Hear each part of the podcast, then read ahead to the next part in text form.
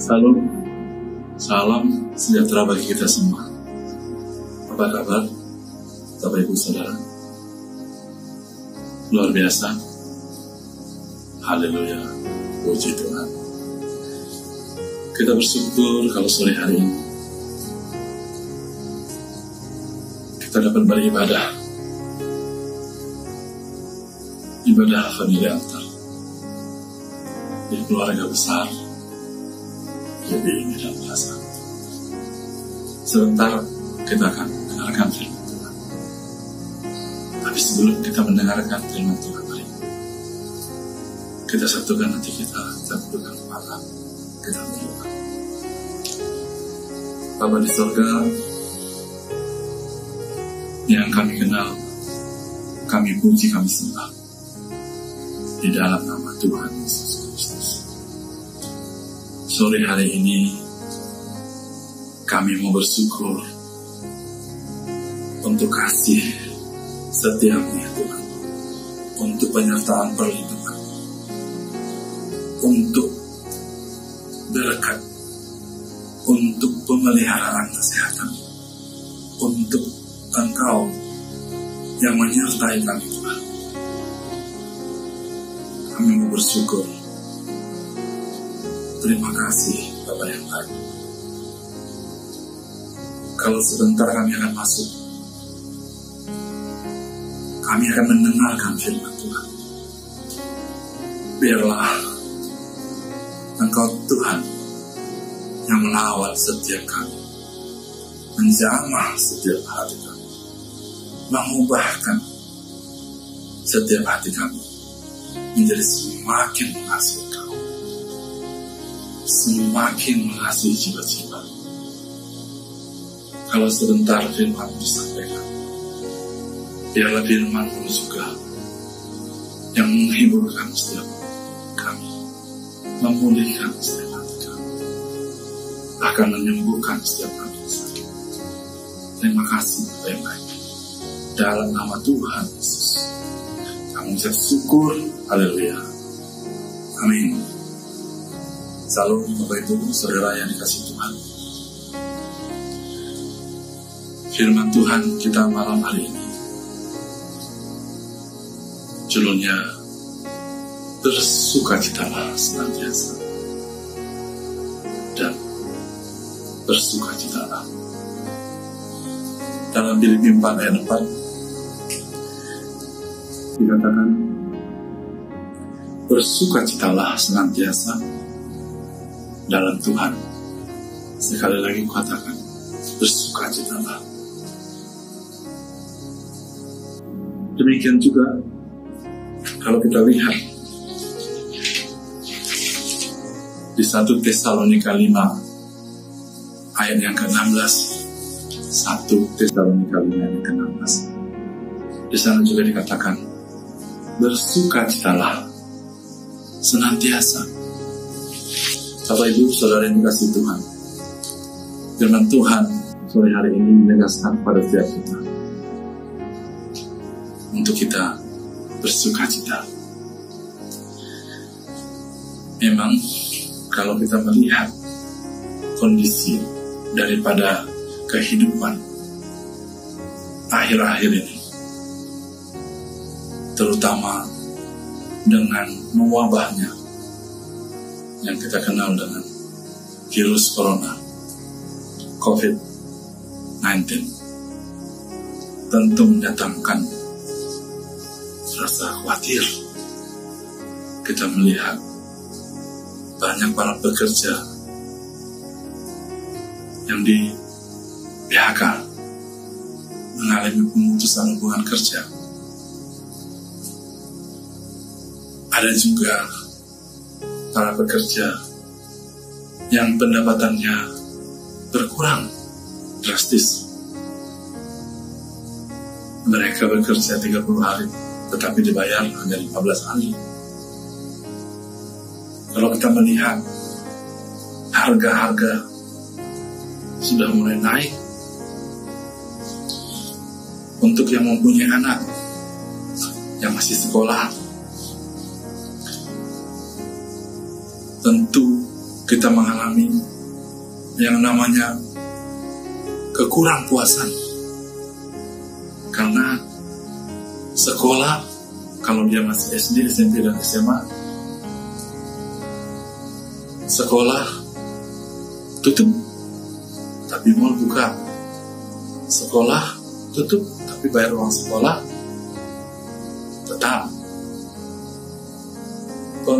pengajaran melalui daring. Daring. Melalui online. Nah banyak ibu yang merasa tidak mampu. Kalau mereka mempunyai misalnya anak tiga harus mengajar anaknya satu persatu melalui online. Tentu memberatkan itu karena dia punya pekerjaan rumah tangga. Yang kedua dia mengeluarkan biaya nah ini situasi-situasi yang kita ada. Tetapi mari sore hari ini kita setuju untuk kita tidak khawatir. Karena Amsal katakan kekhawatiran dalam hati membungkukkan orang. Demikian Bapak Ibu, Saudara. Kalau orang bungkuk dia tidak bisa melihat ke depan, tidak bisa melihat ke atas. Dia tidak bisa melihat jalan ke mana dia berjalan, menuju ke mana. Apalagi melihat pengharapan. Nah, Amsal juga katakan, seperti mata air yang keruh dan sumber yang kotor ada juga orang yang benar.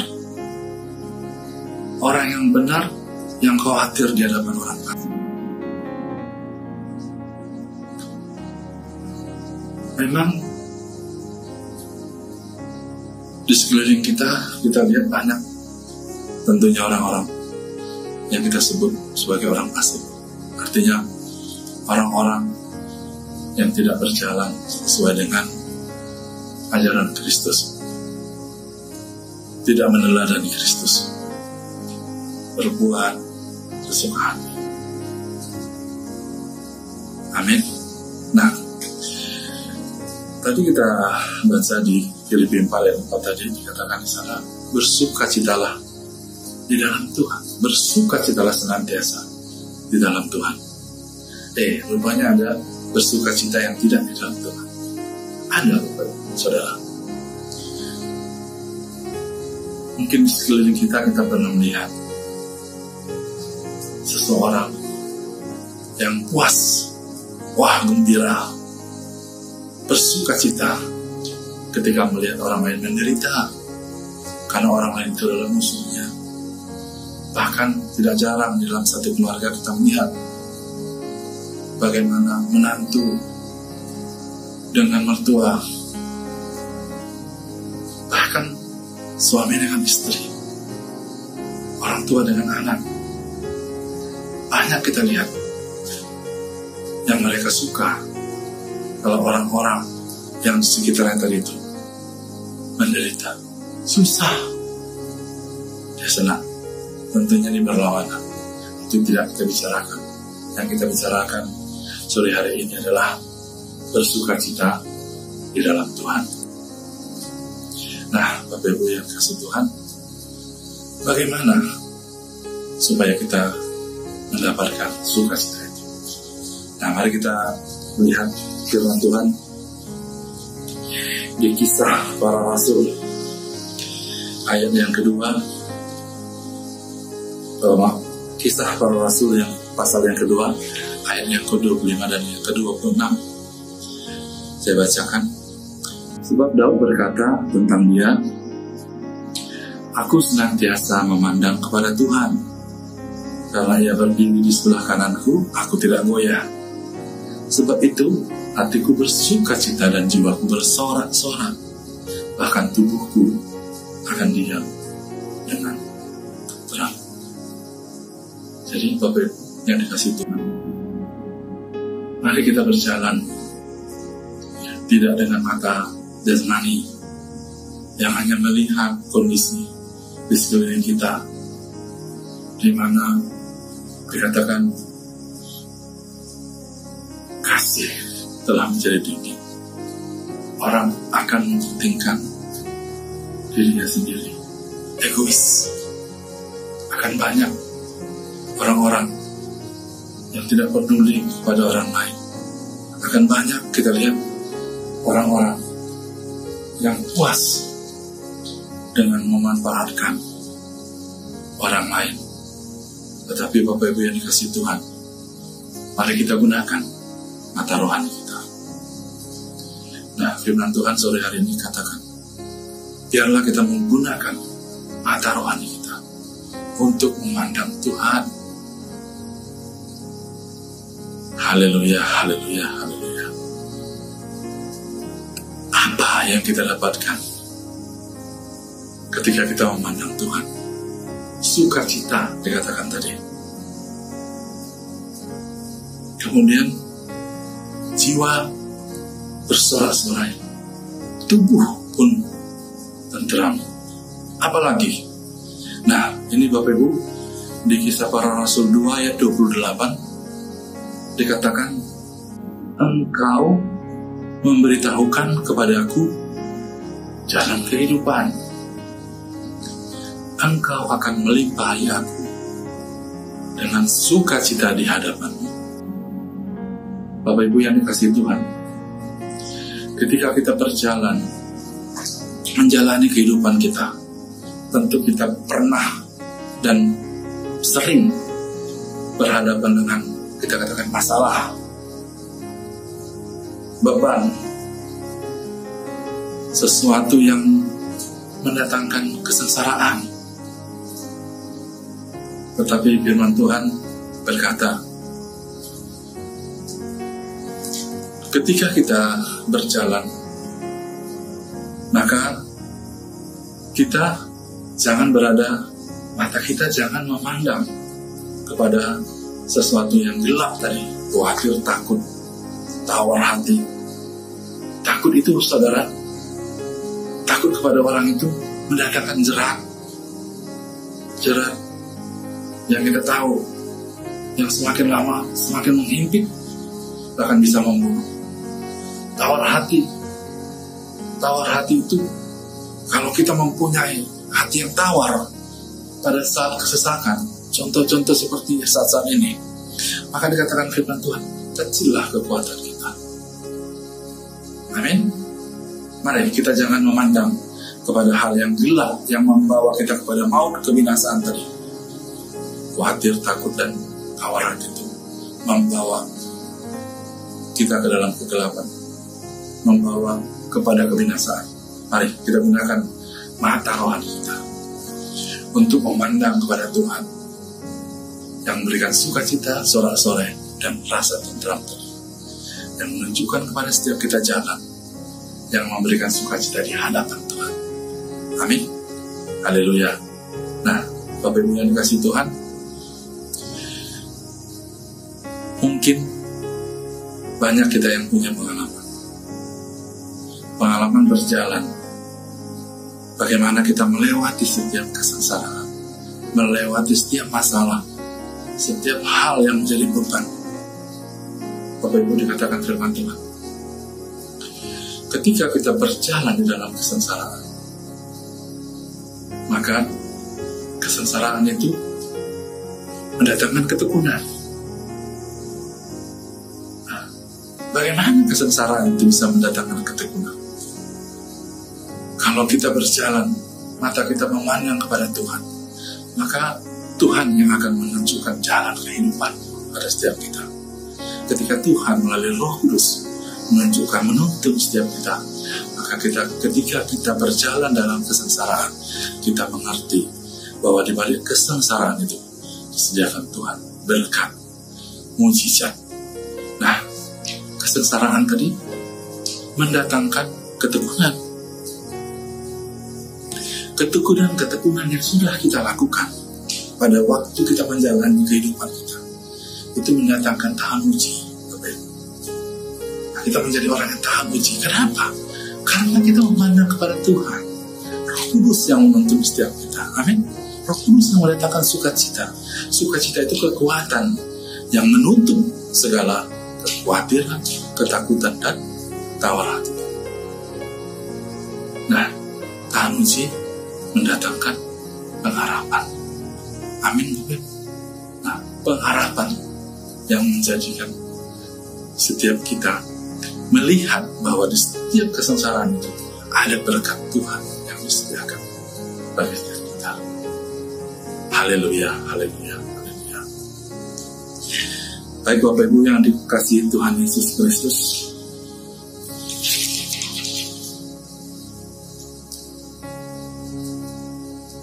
Rasul Paulus menekankan kepada setiap kita. Bersuka citalah senantiasa. Bersuka citalah senantiasa. Dalam Tuhan. Dan sekali lagi katakan bersuka citalah. Amin. Kenapa Rasul Paulus menekankan sukacita itu adalah hak dari setiap orang percaya sukacita itu terhalang atau tidak bisa dicurahkan kalau seseorang itu masih berdosa. Artinya dosa menghalangi sukacitanya daripada Tuhan. Nah, kita tahu Bapak Ibu yang kasih Tuhan bahwa ketika Tuhan Yesus menebus setiap kita dengan darahnya yang tercurah di bukit Golgota. Darah menebus setiap dosa-dosa kita. Ketika kita tidak berdosa, maka tidak ada halangan lagi. Tidak ada halangan lagi untuk sukacita itu kepada setiap kita. Bagaimana caranya? Datang kepada Tuhan. Lihat Tuhan punya rancangan. Damai sejahtera bukan rancangan kecelakaan. Mari minta supaya Tuhan menarik kita, membawa kita ke dalam rancangannya. Berjalan dalam terang, dalam firman, bersama-sama dengan Tuhan. Amin, Bapak Ibu. Bapak Ibu yang kasih Tuhan Yesus Kristus,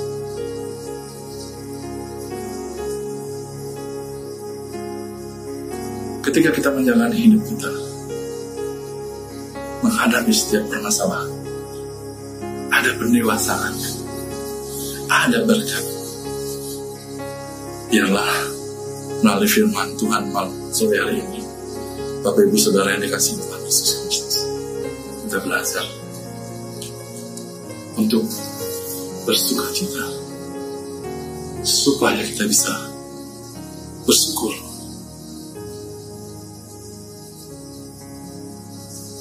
Jangan khawatir dalam segala apa pun. Tapi